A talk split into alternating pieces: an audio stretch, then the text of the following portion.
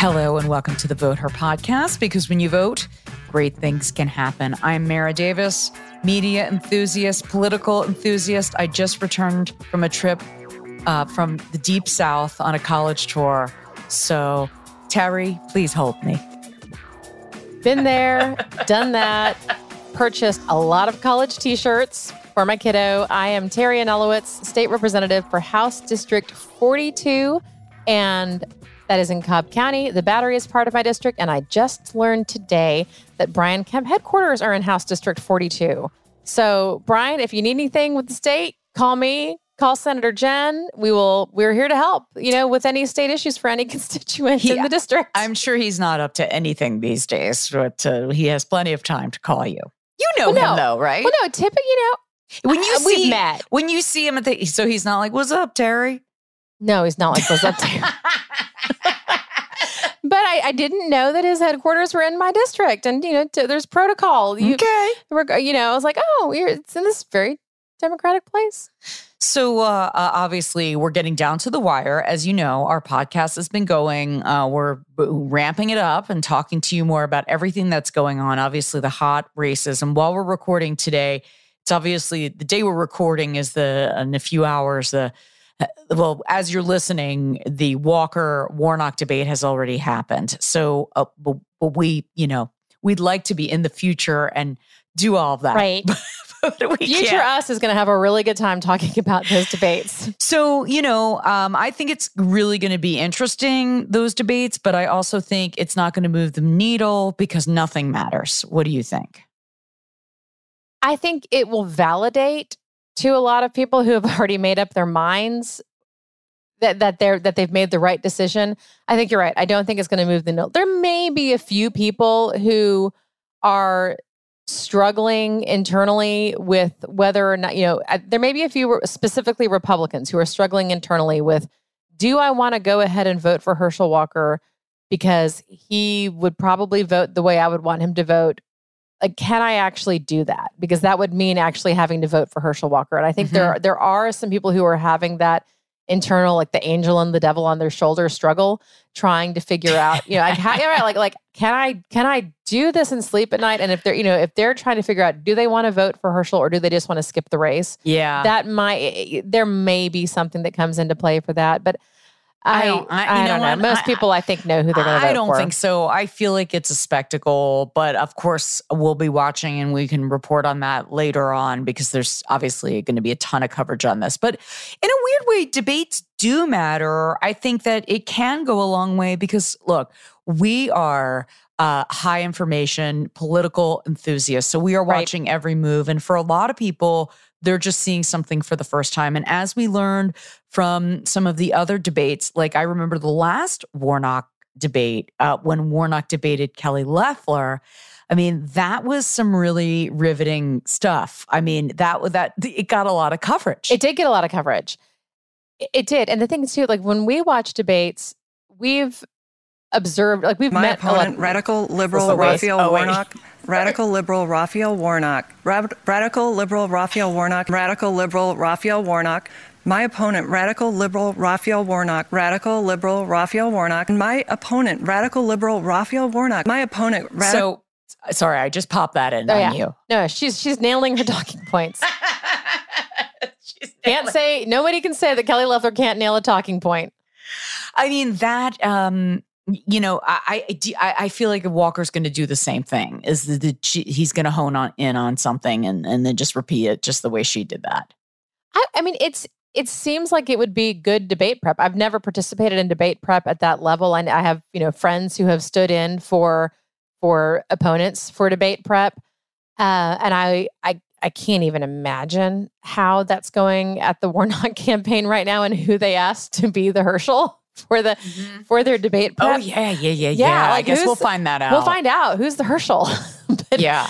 but it's it is it is definitely something that you know you you you go into any debate no matter what level you should go into any debate or candidate forum or whatever it is knowing the points that you want to make and knowing the points that you want to make no matter how your opponent might try to take the conversation. And no matter where the moderator of the debate might want to take that conversation. And that Kelly Loeffler clip you played is a perfect example of a candidate taking that to the greatest extreme in that she, you know, she knew she wanted to say radical liberal Raphael Warnock and like that is all she said. Well, you know, the thing with that was if she, if she was a candidate who had charisma, right. And was someone who was you know really you you you connected with that may have worked but the problem was is that she was so wooden and it was just hard to to really get into anything she was saying. And then of course we know jon ossoff uh you know it, we've played that clip of him you know from a few weeks Oh, ago yeah. of him and david perdue but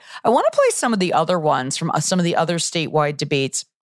Um this one I th- thought was, you know, Mandela Barnes, uh, who is running against Ron Johnson from Wisconsin. right This was so interesting to me, Terry, because the d- the moderator asked, and this is so much of what's wrong with our politics, I think today. The moderator asked, "Can you say something nice about each other?" And uh, and here's how that went. You have 30 seconds here. Mr. Barnes, you go first. What do you find admirable about your opponent? Well, no, no, seriously. I, I do think you know the senator has proven to be a family man, and I think that's that's admirable. Um, you know, that's absolutely to be respected. He, he speaks about his family. He's uh, done a lot to provide for them. I absolutely respect that. Mr. Johnson. I mean, likewise, I appreciate the fact that uh, Lieutenant Governor Barnes had loving parents, a school teacher, father that worked third shift, so he had a you know good upbringing. I guess what puzzles me about that is with that upbringing, why is he turned against America? I mean, why, why, why does he find the All right. founding of America awful? It's- it's- it's- Somehow. We, it puzzles we me. did not. I said Please, we Audrey. said something admirable, So- and Okay. Oh, those moderators, bless their hearts. I mean, that is well, and that's that's not an uncommon debate question. right. And so I think it is one that they were prepared for. And what is what is really stunning is that Ron Johnson like thought about that. He put thought into that. He planned to take like and he didn't even say anything nice about Mandela Barnes. He said something nice about it. He's like, Well, your parents worked, you know, they worked really hard. That's not even about him, first of all. But then he turned it into why do you hate America? And it's so Even which- the audience was like, oh, and apparently yeah. uh, in that same debate, he was talking about FBI conspiracy theories in the audience. And you know, when, Oh, you, yeah, when, when that's an audience probably full of supporters from both sides. and, and high information, very engaged voters. yeah, and they're like, dude. You're gonna do that? No. What's next? Flat Earth? Like, yeah, that's a very. I think I think that that is a gaffe that will haunt Ron Johnson because We'll see. it's just un, it's just unnecessary. We'll see. Yeah. We'll see. Now, here was a big uh, Gretchen Whitmer uh, versus Tudor Dixon. I love Gretchen Whitmer. No, I love the big Gretch too. I Oh, think man. she's just amazing. Um, but uh, and you know her opponent Tudor Dixon in Michigan is a real crazy. She's a tinfoil hat. yeah, lady. she seems like she's cut from the same mold as like Marjorie Taylor Greene or Lauren Boebert. Like it seems like that, that's who she wants her hangout buddies to be. But this was a closing argument from from uh, Big Gretch, which was pretty great. Hang on, here we go. Four children were murdered, eight were injured, and the community was terrorized. Tudor Dixon posted on her social media a picture of her shooting a gun with the caption that said, Gun control means using both hands. She is too dangerous and too out of touch to be trusted with protecting our kids.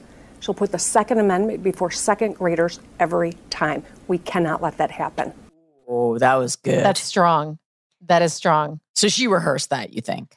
Oh, absolutely. Yeah. Oh yeah. If you haven't rehearsed everything you're going to say at the debate, you haven't prepared for the debate. Okay. Okay. I thought, she, you know, eh, and Tudor Dixon said a bunch of, you know, batshit crazy stuff, uh, which is not worth saying. Right. Yeah. I like the fun ones. That's the ones I No, picked for I, you yeah, today. and, and in fairness, I would not put it past Gretchen Whitmer to be able to do that on her toes. She absolutely could. yeah. But yeah, I think yeah. that you know you do prepare for a lot of different questions. I mean, ideally, you know, you run your lines, you you know, you're practicing, you're practicing delivery, you know, how how you want to emphasize because you know which points you want to make regardless. And, and we've all watched debates where the candidates, you know, the moderator asks a question and the candidate gives a very long and emphatic and well rehearsed answer that has nothing to do Oh, whatsoever yeah. with the question yeah. because that they they they don't care what the question is. What's more important is they want to make they want to hit the points that they want to hit. So a big one in Ohio, Tim Ryan against um, running against JD Vance, Mhm. and that that one's a little wacky because Ohio is is pretty much a red state, but it's still like on the on the edge. I That's right. think, and JD Vance is is. I- You know, look, I understand why people like the guy and maybe like the guy a couple of years ago before he just again went full on. I mean, like he has a tweet from recently, like defending Alex Jones. Right. He had been a never Trumper who then fully embraced the the the loving arms of Trump. And Trump has demonstrated that love to him in so many ways and in so many places. I love they've asked Trump if he read Hillbilly Elegy, which a lot of people I know and respect. I read that book. Yeah, people Yeah. loved it. No, well, it was a it- you know, it, it gets you outside of your of your of your zone, of your bubble. Do not watch that movie on Netflix. No, I have not watched that movie and I have no intention of watching. I try to watch it and I regret that first because it, it has like a really good cast. Doesn't it have Glenn Close as Meemaw or Yeah, Mamaw? I- Meemaw. It was just don't just don't do it. That means Glenn Close can play Kay Ivey one day. Kay Ivey. Well, listen to Tim Ryan, who I think happens to be a great candidate. He is a lot more moderate. He is feels like a regular guy. Well, and I think too, if JD Vance were not also being, you know, running for office the same time as Dr. Oz and like the best thing that happened to JD Vance was Dr. Oz and Herschel Walker also running in the same Senate cycle. Oh, I would agree with that for sure. Okay, so this was on Trump love. down. On the stage, uh, Donald Trump said to J.D. Vance, All you do is kiss my ass to get my support. Support. JD is kissing my ass. He wants my support. So I'm 18 points up. After Trump took J.D. Vance's dignity from him on the stage in Youngstown, J.D. Vance got back up on stage and said, started shaking his hand, taking pictures, saying, Hey, aren't we having a great time here tonight? Are we having a good time? Is it great to have the president back in Ohio? I don't know anybody I grew up with. I don't know anybody I went to high school with that would allow somebody to take their dignity like that and then get back up on stage. So that was spliced together for a campaign piece. Which is which was which was good because then you see it and it's like like oh my god JD Vance is up there like thank you sir may I have another yeah, yeah, it is pretty pretty unbelievable. Yeah. So, um, pretty good. I mean, I th- but but then again, I think that's another weird like nothing matters kind of oh, state. Oh yeah, no, it's it's it's hardly unprecedented. I mean, look at what Trump, you know, talking about Ted Cruz's wife being ugly and Ted Cruz's dad being what this like, so- Kill JFK. Kill JFK. Right. Like all of this weird. Like he does this to person after person after person, and they don't care, and it's wild because so many of like I feel like so much of the modern GOP ethos is like masculine manly men, right? I mean, there's a whole book about, you know, the the, you know, the the Jesus and John Wayne and about how, you know, that that masculinity has really taken over the evangelical church, for example. And so there's all of there there's this big manly man thing, but like all of these guys who who say they're these big Republican manly men are totally spanked on a regular basis by Donald Trump and they don't do anything. And it's really fascinating. It sure is. You talked about evangelicals. Um, I am so excited. I'm losing my mind, and we're going to talk about this more as the weeks go on because on November 1st, there is a Jerry Falwell Jr. documentary on the pool boy. And Oh. this to me is I really love um, Christian corruption news. it's one of my favorite topics. I've been waiting for this documentary. There's also a new book coming out about this, which maybe we will have that author on to talk about that because that's really the intersection of evangelicals and politics. I Mhm. mean, they were really architects of all of that. So it's it's really really Oh, yeah. fascinating And- stuff. Yeah, that podcast, The Run Up, talks about it a little bit. There's yes, yes. It's a it's a, it's a real thing. And again, I, neither of- neither Mary or myself are part of the evangelical church. I don't. I'm I'm I'm Catholic, but it's and which is not part of the evangelical church. Um, it's fascinating to see that. Yeah. Anyway, that's a whole. We'll, we'll have a It's show. all, we We'll a should. We, you know We what? should have We, a we, show. we actually should talk. Uh, Mark Eber is is the author of that. I I, I believe that his his name and um because I followed a lot of that through a the podcast called Gangster Capitalism. Mhm. That's season three. And then there's just, um, you know, they had the head of the Southern Baptist Convention on 60 Minutes. I don't, Yeah. I don't have a clip pulled of that, but it, it, I was infuriated by it, uh, and I would recommend you watch it. You know, Terry, I wanted to kind of. I went into it with a really open mind because he was a new president or new Right, leader of it. right. So I was like, okay. And they're doing an independent investigation into their sexual abuse. And I thought, okay, you know, maybe, maybe their eyes have been opened, but not at all. I mean, not at all. I mean, they're cool with a rape victim at 13 being forced to carry a baby. They are anti uh, LBGTQ. They are not nice in yeah, many the, ways. the clips I saw from the 60 Minutes interview were it, there was some intellectual gymnastics happening. Yeah. I mean, and it was interesting how he was talking about being anti gay sitting across from Anderson Cooper. Right. And props to Anderson Cooper, who's a real journalist who's just Yeah, asking the questions, you know, like so so that was that was really really fascinating. So we have some local debates coming up. Um this is dropping on Monday, but a lot of the big debates. So the first debate with Kemp and Stacey Abrams, that's going to be on Tuesday. That is yes on Tuesday. That is Tuesday at. It's going to be no. That just that is on Monday. Okay. So yeah, on GPB. So wherever you are in Georgia, you have a Georgia Public Broadcasting station, and typically they do them on the radio also. Um, I'm sure Governor will be on the radio also, but it will air live from seven to eight p.m. on Monday, October 17th. And all three candidates, Stacey Abrams, Brian Kemp, and Shane Hazel, who is a Libertarian candidate, will be there. Donna Lowry, love her. She's the moderator, and she is a phenomenal person to be the moderator. The panel- panelists are, of course, Greg Bluestein from the AJC, Chuck Williams from WRBL. I believe that's in Columbus. I love that yeah, guy. I'm yeah, such a fan. We have to have him on. I'm that'd be fun. I'm a big fan of his. He That'd doesn't know me. I just love a a guy that's been doing j- politics. Like Yep. he's, you know, he's just been in the trenches. He's been in the trenches. And then Jennifer Bellamy from 11 Alive. So that's the panel and the moderator, 7 p.m. If you're listening to this on Monday, 7 p.m. tonight, you will be able to watch this debate on your local GPB station. And we'll be looking out for the Jen Jordan debate, which is happening on Tuesday the 18th. That is on Tuesday, the 18th. So on Tuesday, starting at 7 p.m., 7 p.m., you have the Secretary of State debate. That's going to be 30 minutes. Ted Metz, the Libertarian, Brad Raffensperger, and of course, Bee Nguyen. And then we have got Lieutenant Governor at 7:30. So you have Charlie Bailey, Burt Jones, Ryan Graham, who is the Libertarian, and friend of the pod, Rahul Bali, is one of the pal- panelists. Oh, that's great. Yes, for that for the lieutenant governor debate. And then AG is actually going back in time. That that is going to be live streamed from 1.30 to 2 o'clock p.m. So and, and you'll be able to watch this on the GPB website anytime you want to. Um, but that's going to have Jen Jordan, whose name is in this podcast, and Chris Carr and Martin Cowen, who is a libertarian. And that is actually going to be moderated by Archith Seshadri. And Archith is a reporter with Nexstar Media who is hosting the Herschel Walker debate. And I'm hoping we can have Arch on here to, Okay, great. to, to give a little rundown. well, I'm looking forward to uh to watching uh Jen debate Chris. I think she's been looking forward to it too. I am. I, who's playing Chris? Who's the Chris?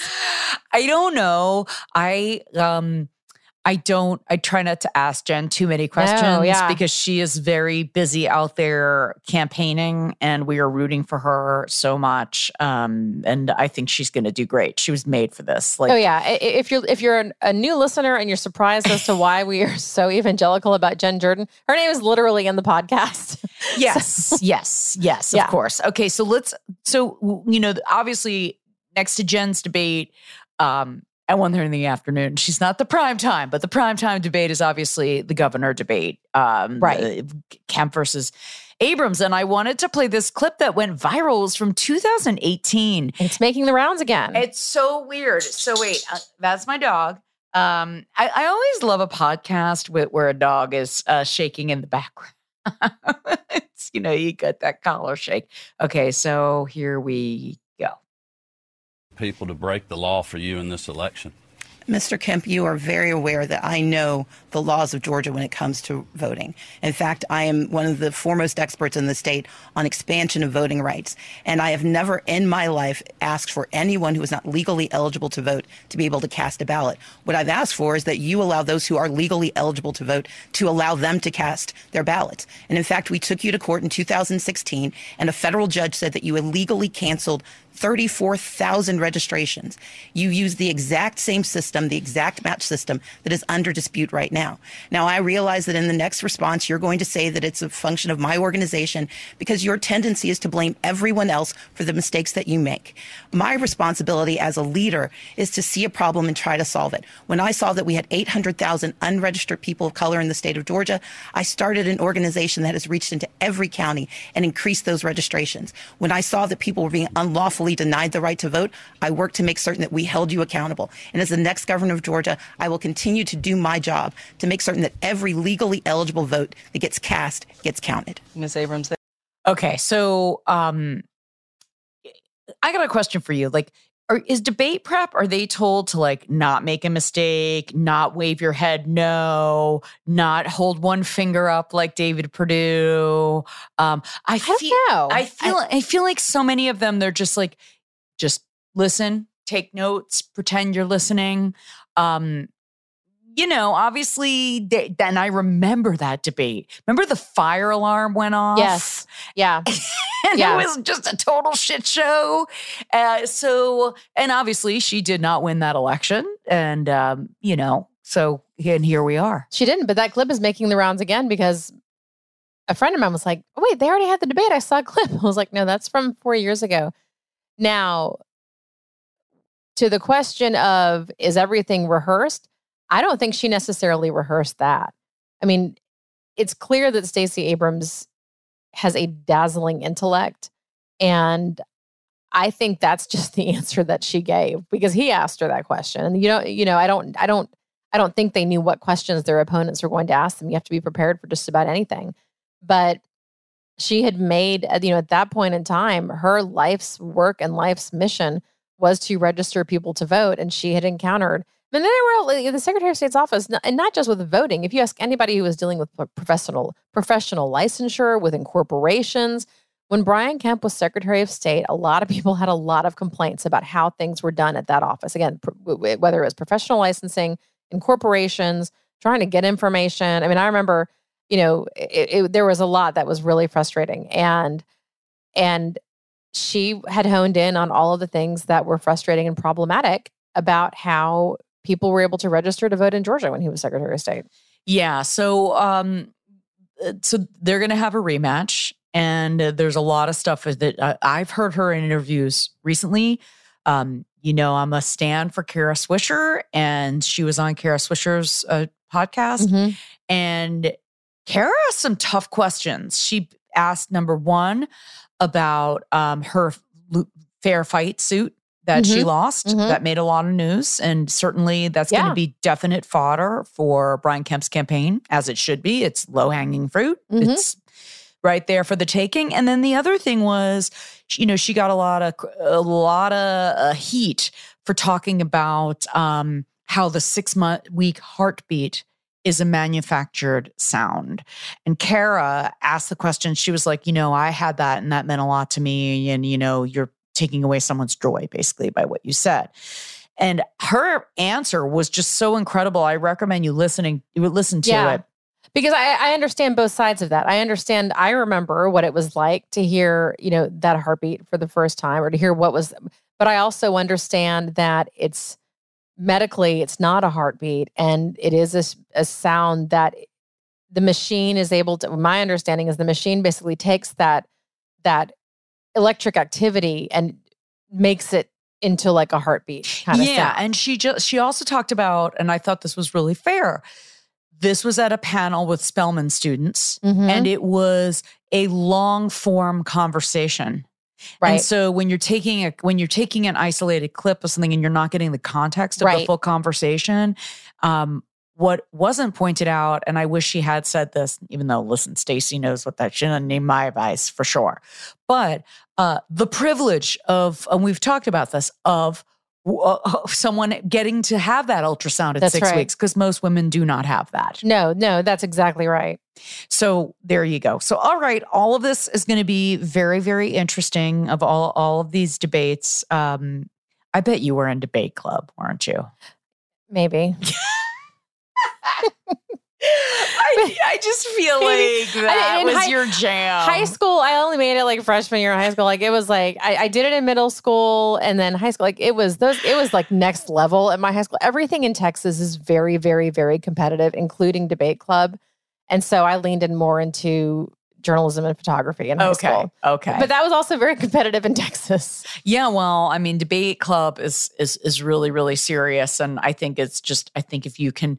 I think it's great, especially if you want to go to law school. Obviously, that's something that you definitely or Right. do be uh, get into politics the way you are. I think it's you know so important Right. to have those skills. And I also think we should note that with all of the, you know, if you go to the GPB website, there's a long list of all these debates for, you know, every statewide and congressional race happening.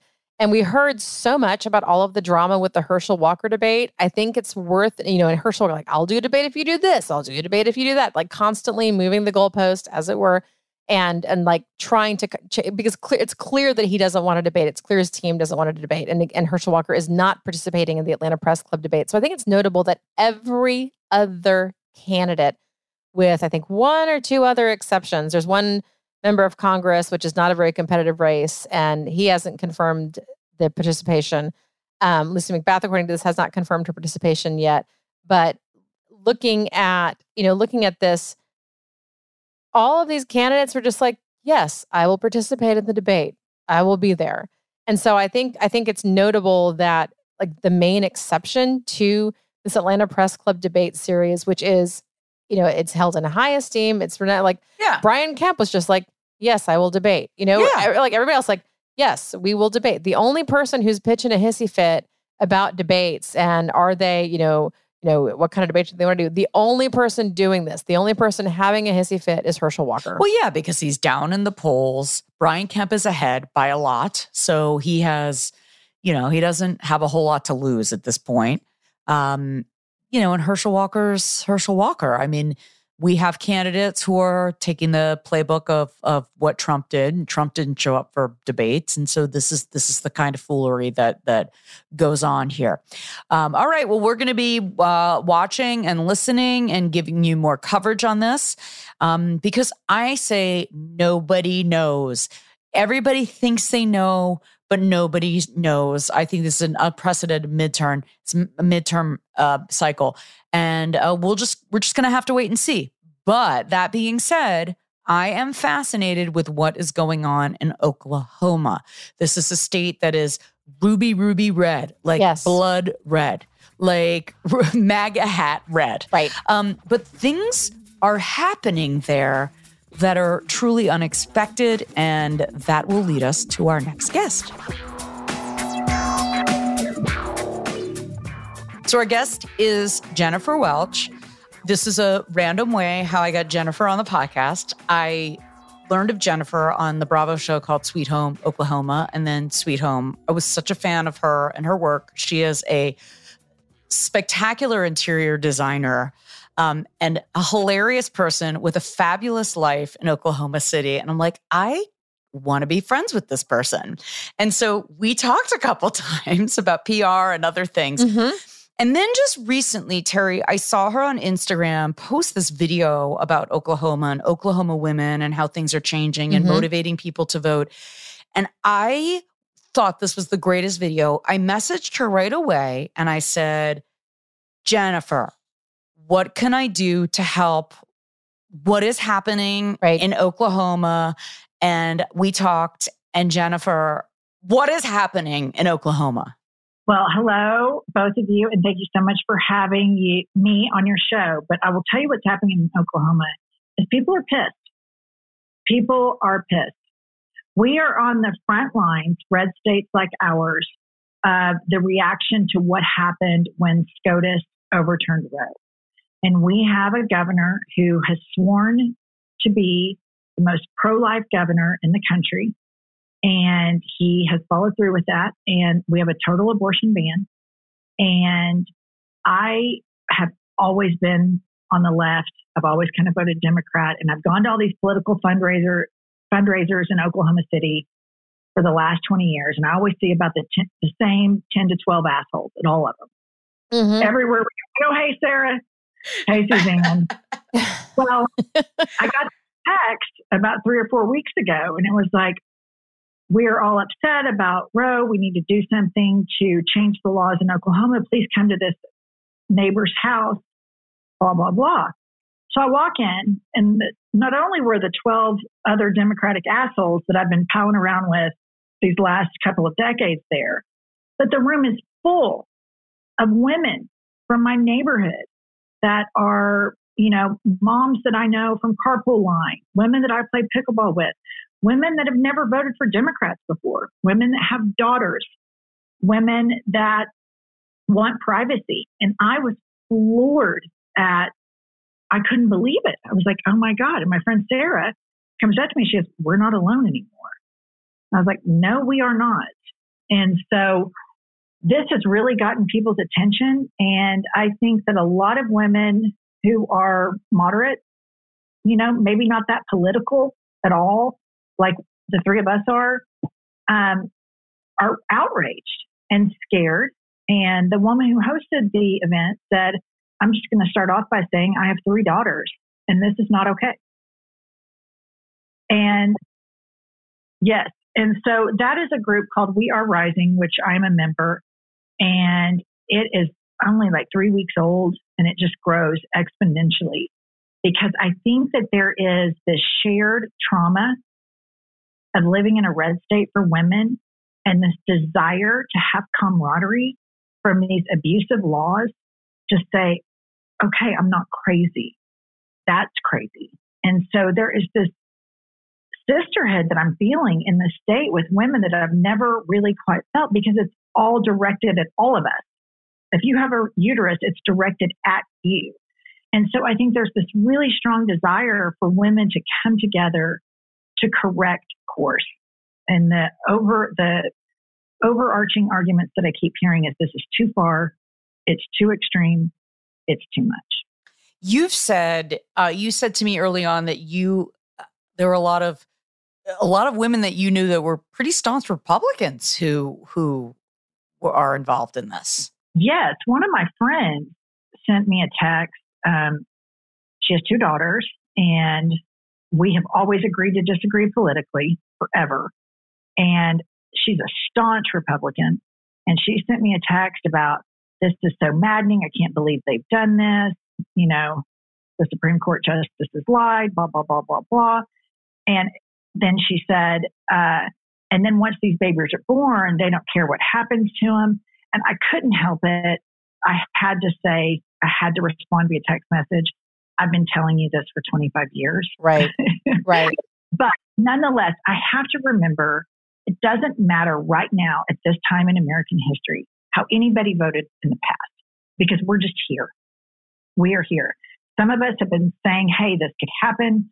Some people thought, no, this could never happen. But nonetheless, we have all arrived at this moment.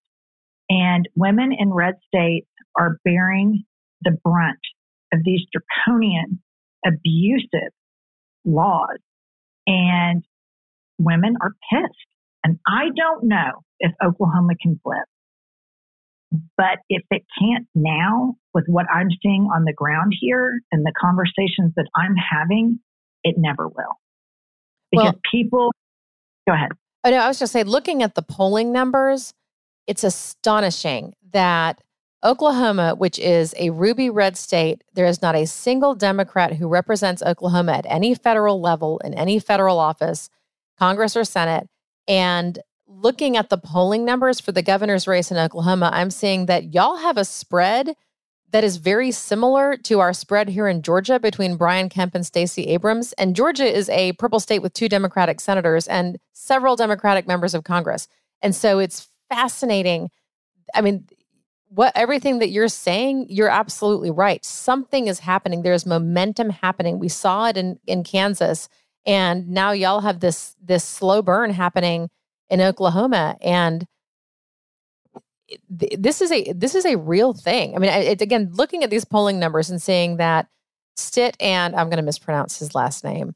Um, oh, Joy um, Hoffmeyer. Hoffmeyer. Hoffmeyer. Yeah. So saying that Stitt and Hoffmeyer are really, I mean, it's it's a spread that's almost identical. It's like they're, you know, the the real clear poll or 538 polling average is 5.1 you know a spread looking at georgia right now there's a, a spread between kemp and abrams it's 5.5 this is this is like there you're doing something real in oklahoma. This is an earthquake.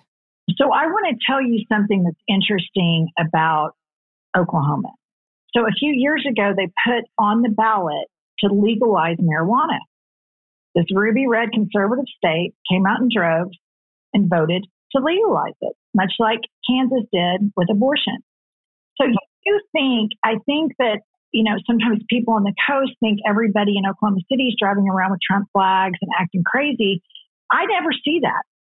Oklahoma City is an urban area. It is purple. I have Republican friends. I have Democrat Democratic friends. But more than anything, my Republican friends are reasonable people. They're not fringe Republicans. And so I think these Republicans that you have in urban areas, suburban mothers who they themselves went to college, they may have had an abortion. They drove a friend to have an abortion. They could have had, you know, an ectopic pregnancy. Um, really resonating with the public here in a way that I have never quite seen. When I walked into that house party and I saw how many women were there, women that I 1000% for sure have probably never voted for a Democrat before in their lives are in there. And again, it's that desire because it's traumatic what happened. And I think when Roe was first overturned, everybody kind of was paralyzed nationwide and laws started Texas, Oklahoma. And you heard about the 10 year old in Ohio. And it yeah. just starts.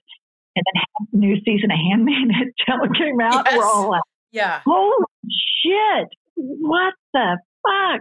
And we're all like, we have to correct course. So you've been having some events there with an organization called We Are Rising, which you are uh, a member of. You're not on the board, and you've been putting out some videos and um and and I've seen it. And everybody should follow We Are Rising and uh, We Are Rising. Okay, um, so I think it's at We Are Rising OK is one. And then I have another group of friends that have an Instagram that they're making fabulous, fabulous videos. Creative people in Oklahoma are making these. And theirs is This Is Not Okay. Oh, okay. And the videos there are just phenomenal. And these are just citizens that live in Oklahoma but are not a part of any sort of larger political organization that want to change the course that we're heading down.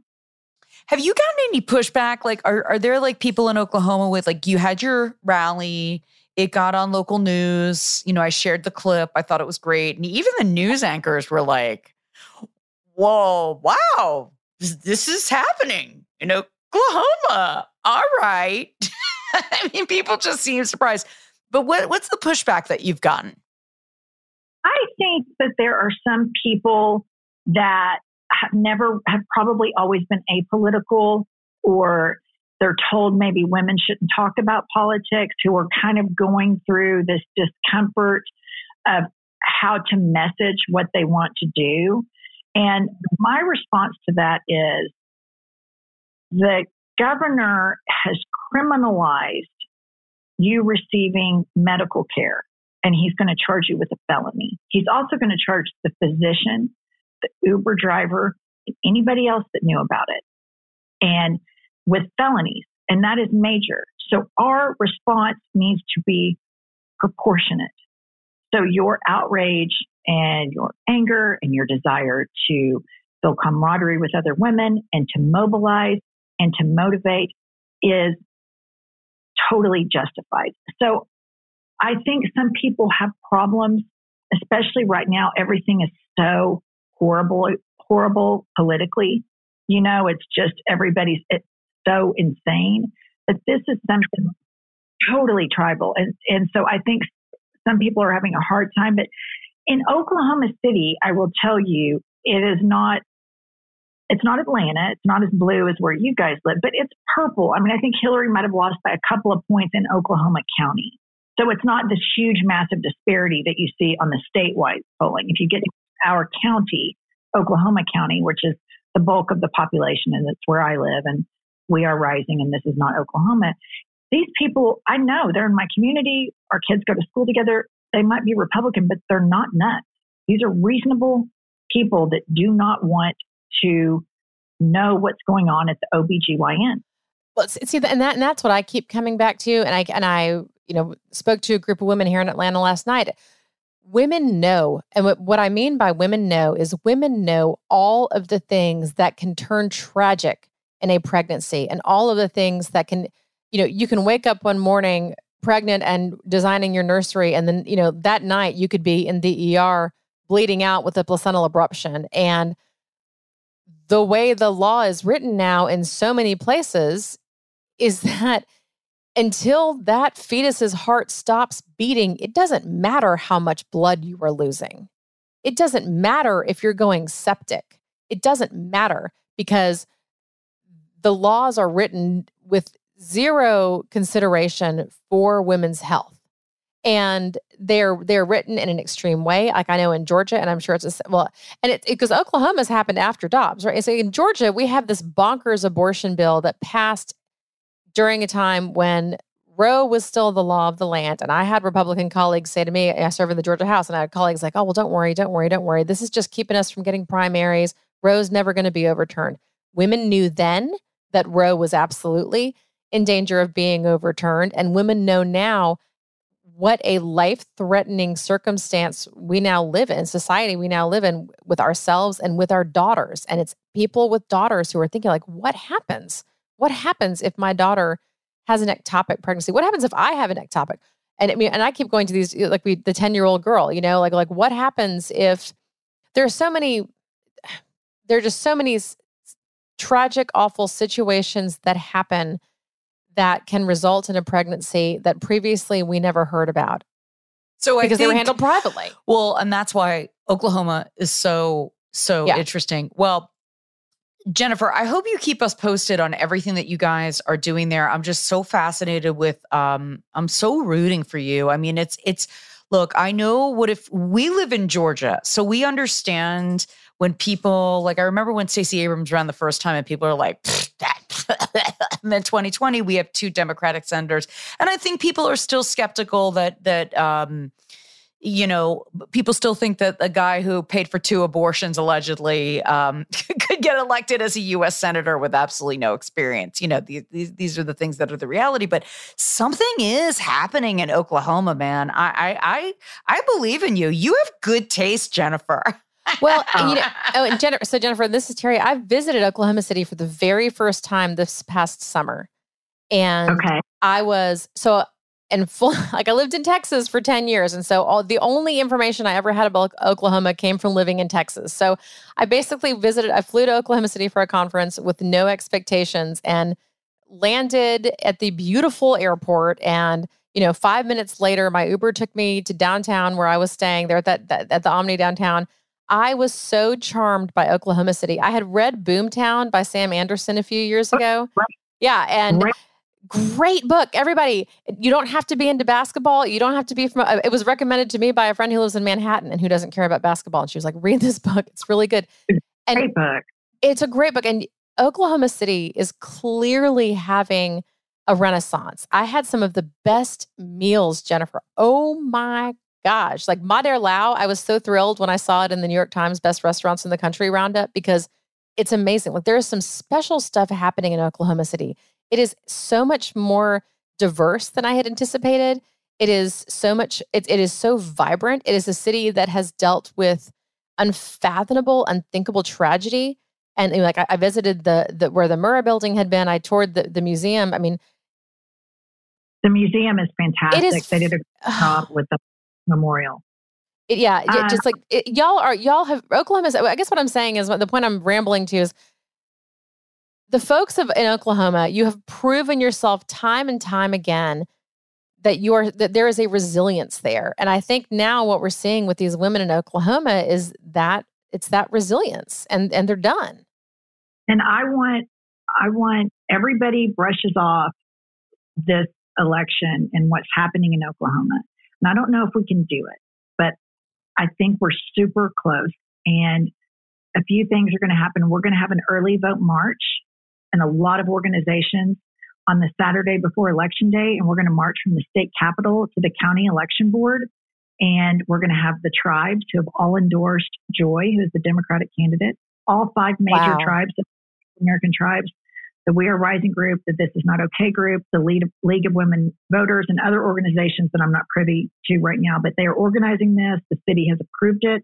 We have a permit with a police escort, and we are going to march to early vote on Saturday to send a message not only to every citizen of Oklahoma, but nationally in all of these other red states where women are completely under attack for seeking health care and we're going to be charged as felons.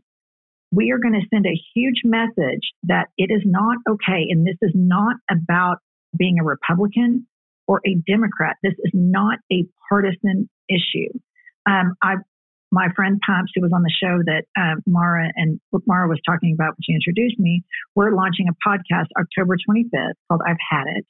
And the second episode we just recorded, and um, we interview a woman who had problems with her pregnancy, and she had to travel to Colorado to receive Oh my life-saving God. medical options where you can go home and get an infection and get on your deathbed, and then I will legally be able to treat you. Right. Or you can go to Colorado. And I think here is the largest point that I'll leave you all with. Is women get abortions for a lot of different reasons. You could have your darling daughter who's, you know, the star of her sorority at the state university who has a one night stand with the douchebag of the frat house. And a mom wants to say, I don't think this is the right time for you. You're making good grades. And I'm so sorry this happened, but we're going to handle this. And that's her business. And there's also on the extreme, the woman that we interviewed, Darcy, that had, that's married and in her 30s and wanted this child Right. who had to travel across state lines. The bottom line in all of that is, is it's nobody's business. It is a choice, and it is a choice for a woman. And if we do not correct this in these red states right now, I think it's going to have really bad implications. And it's going to send a message to the minority who put this in place, the minority appointed That's right. Supreme Court, not a majority. No. That is a minority. No. Right on, Court. sister. Right on, sister.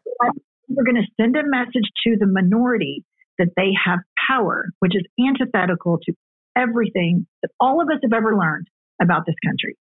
And so I want to thank you guys. I hope that y'all are sly and y'all are the first people that put this on your radar so that when the talking heads start November 8th, they're like, oh, nobody saw Oklahoma coming. And y'all can be like, You're like, Well, it's "We because yes, well, because um, everybody should follow Jennifer on Instagram. It's Ms. Welch, it's M I Z Z Welch.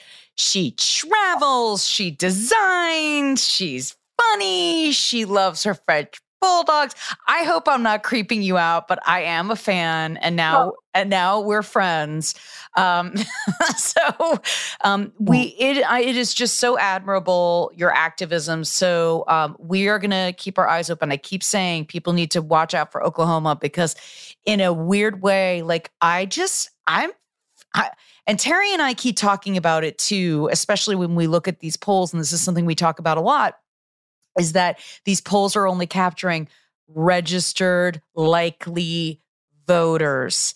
So th- what's happening is different. We're just going to have to wait and see. In the meantime, we'll be looking out for your podcast called I've Had It With.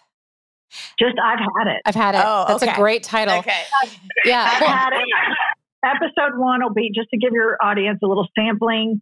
Will be October 25th. The title is "Let's Face It: Toddlers Are Assholes." Oh, they are. which is true. They are. They are. They are such assholes. They are. Well, and I'm excited to see because this is clearly the beginning of a movement in Oklahoma, and I'm excited to see which women emerge from this movement as future candidates. Also, because that's something that you're really doing is you're growing and you're cultivating these this whole new group of women who probably never even occurred to them before, and they're and, and a lot of women who'd probably never like, well, maybe my husband will run, or I won't. You know, that's not really what for me to do. And they're realizing it's absolutely for them to do. Right. Yes, and that's why I hang around these women because I'm too, I'm a little too dumb. Uh, Oh, to, to write to write legislation like Terry does. Yeah. Oh, I don't write it. There are people who do. Well, uh, I tell them I have really good ideas. Yes. I'm like, can we Uh, write this? Um, Jennifer, thank you so much and good luck. Well, I'll be in touch, of course. Of course. Thank you so much. It's so nice to meet you. And Great meeting you. I Atlanta as well, um, and Georgia, the race in Georgia, specifically Herschel Walker. So I know that Warnock will probably pull through there. But love you guys. Let's do this November. Everybody in all of these states, we have to correct course. Yes. Well, that was great. I'm- that was, she's amazing. She's amazing. It, it, it just goes to show, Terry, like the internet can be a garbage dumpster fire full of rotten, horrible people, but it could also be great because I reach out to people when I really like them, and sometimes it works out. Totally.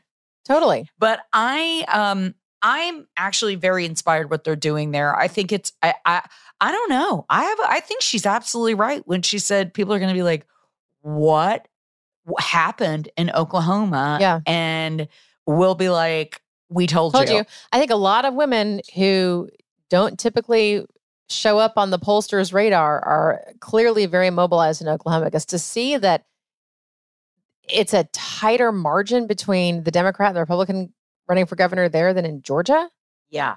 that's mind blowing. Yeah. And I think there's going to be a lot of secret voters too. I I think. think so too. Just like there were secret Trump voters in 2016, those people that didn't want to admit that that they were like, oh, I don't really like Hillary. Let's Mhm. try something new here, and people didn't want to say it. Um, I think it's gonna.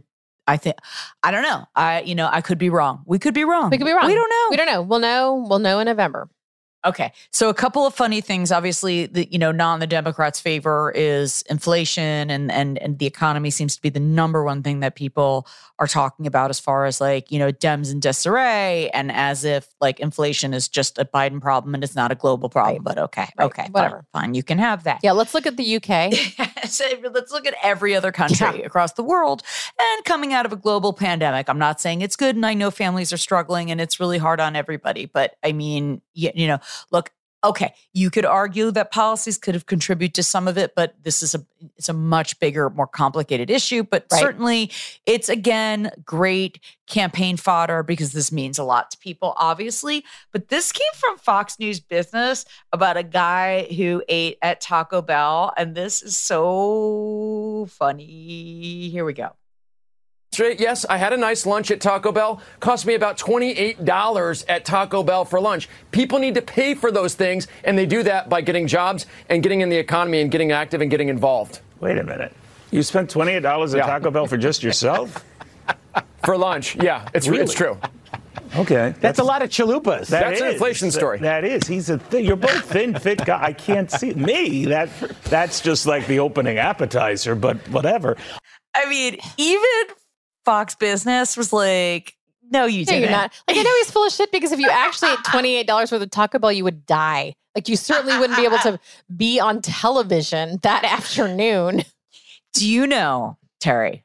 I have never had Taco Bell in my whole life. Really? I've never had it. And it's this running joke that like I've never had it and I'm not going to have it. Well, I mean, you've I've never been to Disney. What? Yeah, no, never. Families families with six kids, Mara, don't go to Disney unless you're Yeah, but your- you your didn't TV take your kids there? Shit, no, it's expensive. I took them to Paris, and I swear know the week we spent in Paris was cheaper than a week at Disney. You know what? I listen, peace and love to Disney. And we went there with Charlie, and it was never great. One time, we've been twice. One time, he got strep throat while we were there, and it was awful. Horrible. This other time, it was a soccer tournament, you know, at the Wide World of Sports. Oh, yeah, no. And it was just, I- I will never need to ever go back. Yeah, I've been to Orlando and I looked into buying tickets because I was down for a conference and the kids were with me. I was like, oh, maybe we can go over to Disney. And I saw what tickets cost for one day. I was like, absolutely not. right, right. No, our hotel has a pool and we will hang out there. It's so funny. Yeah, Well, but to Taco Bell, So there was one right by my high school. So I ate a lot of Taco Bell. Yeah, I mean, but nobody's spending twenty eight dollars at Taco Bell. The No. whole point of Taco Bell is that that's why like stoners and young people love it because it's so cheap. Oh I, yeah, I find it hard to believe that a talking head on Fox Business is is having lunch at Taco Bell. No, Well, and, for, and I'm not gonna not to nitpick, but he was like, I had a nice lunch at Taco Bell. Using nice as a qualifier, like I would be like, I mean, there are lots of places I would say I had a nice lunch, but none of them are Taco Bell. Like you go to Taco Bell because Chick Fil A is closed, or you go to Taco Bell because like it's you know or you're like hungry and you're drunk and it's the middle of the night and you, you and Yeah. it's cheap. It's cheap. Like I, I, I mean, like I've actually told my kids recently because, you know, they they have Taco Bell. Everyone like we're driving somewhere and there's just there aren't. Sometimes we we drive a lot around the south and sometimes there aren't many places to stop and. And so we'll go to Taco Bell, and and we don't, my kids don't like McDonald's. I'm not a McDonald's fan. They don't like McDonald's. So McDonald's is never our default because McDonald's is super gross. And so we'll go to Taco Bell. And I told them I was like, you know, when I was in high school back in the early '90s, I could buy myself a bean burrito and some of the, the you know a bean burrito and a and a Mexican pizza or whatever, or just sort of with like the change from the ashtray in my Ford Festiva.